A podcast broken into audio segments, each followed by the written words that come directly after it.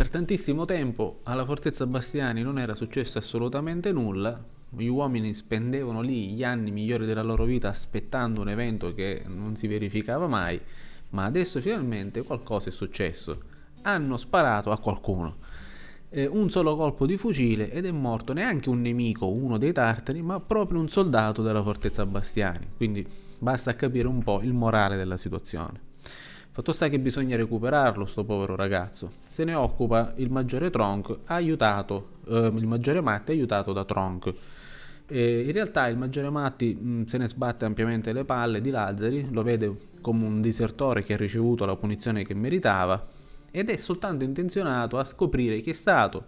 eh, quel soldato talmente efficiente da sparargli in mezzo alla fronte di notte e anche ad una certa distanza eh, quando viene a saperlo sarà semplicemente felice di sapere che questo ragazzo è uscito dalla scuola dei fucilieri che è diretta proprio dal maggiore Matti.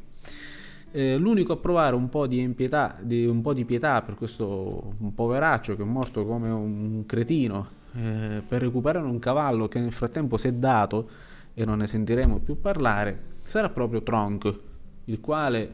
eh, ritornando oh, con il cadavere verso la fortezza Bastiani, guarderà eh, le, le finestre delle varie camerate e immaginerà la stanza che apparteneva appunto al povero Lazzari con le sue piccole cose frugali eh, tipiche di una vita sobria da contadinotto e eh, penserà appunto al dolore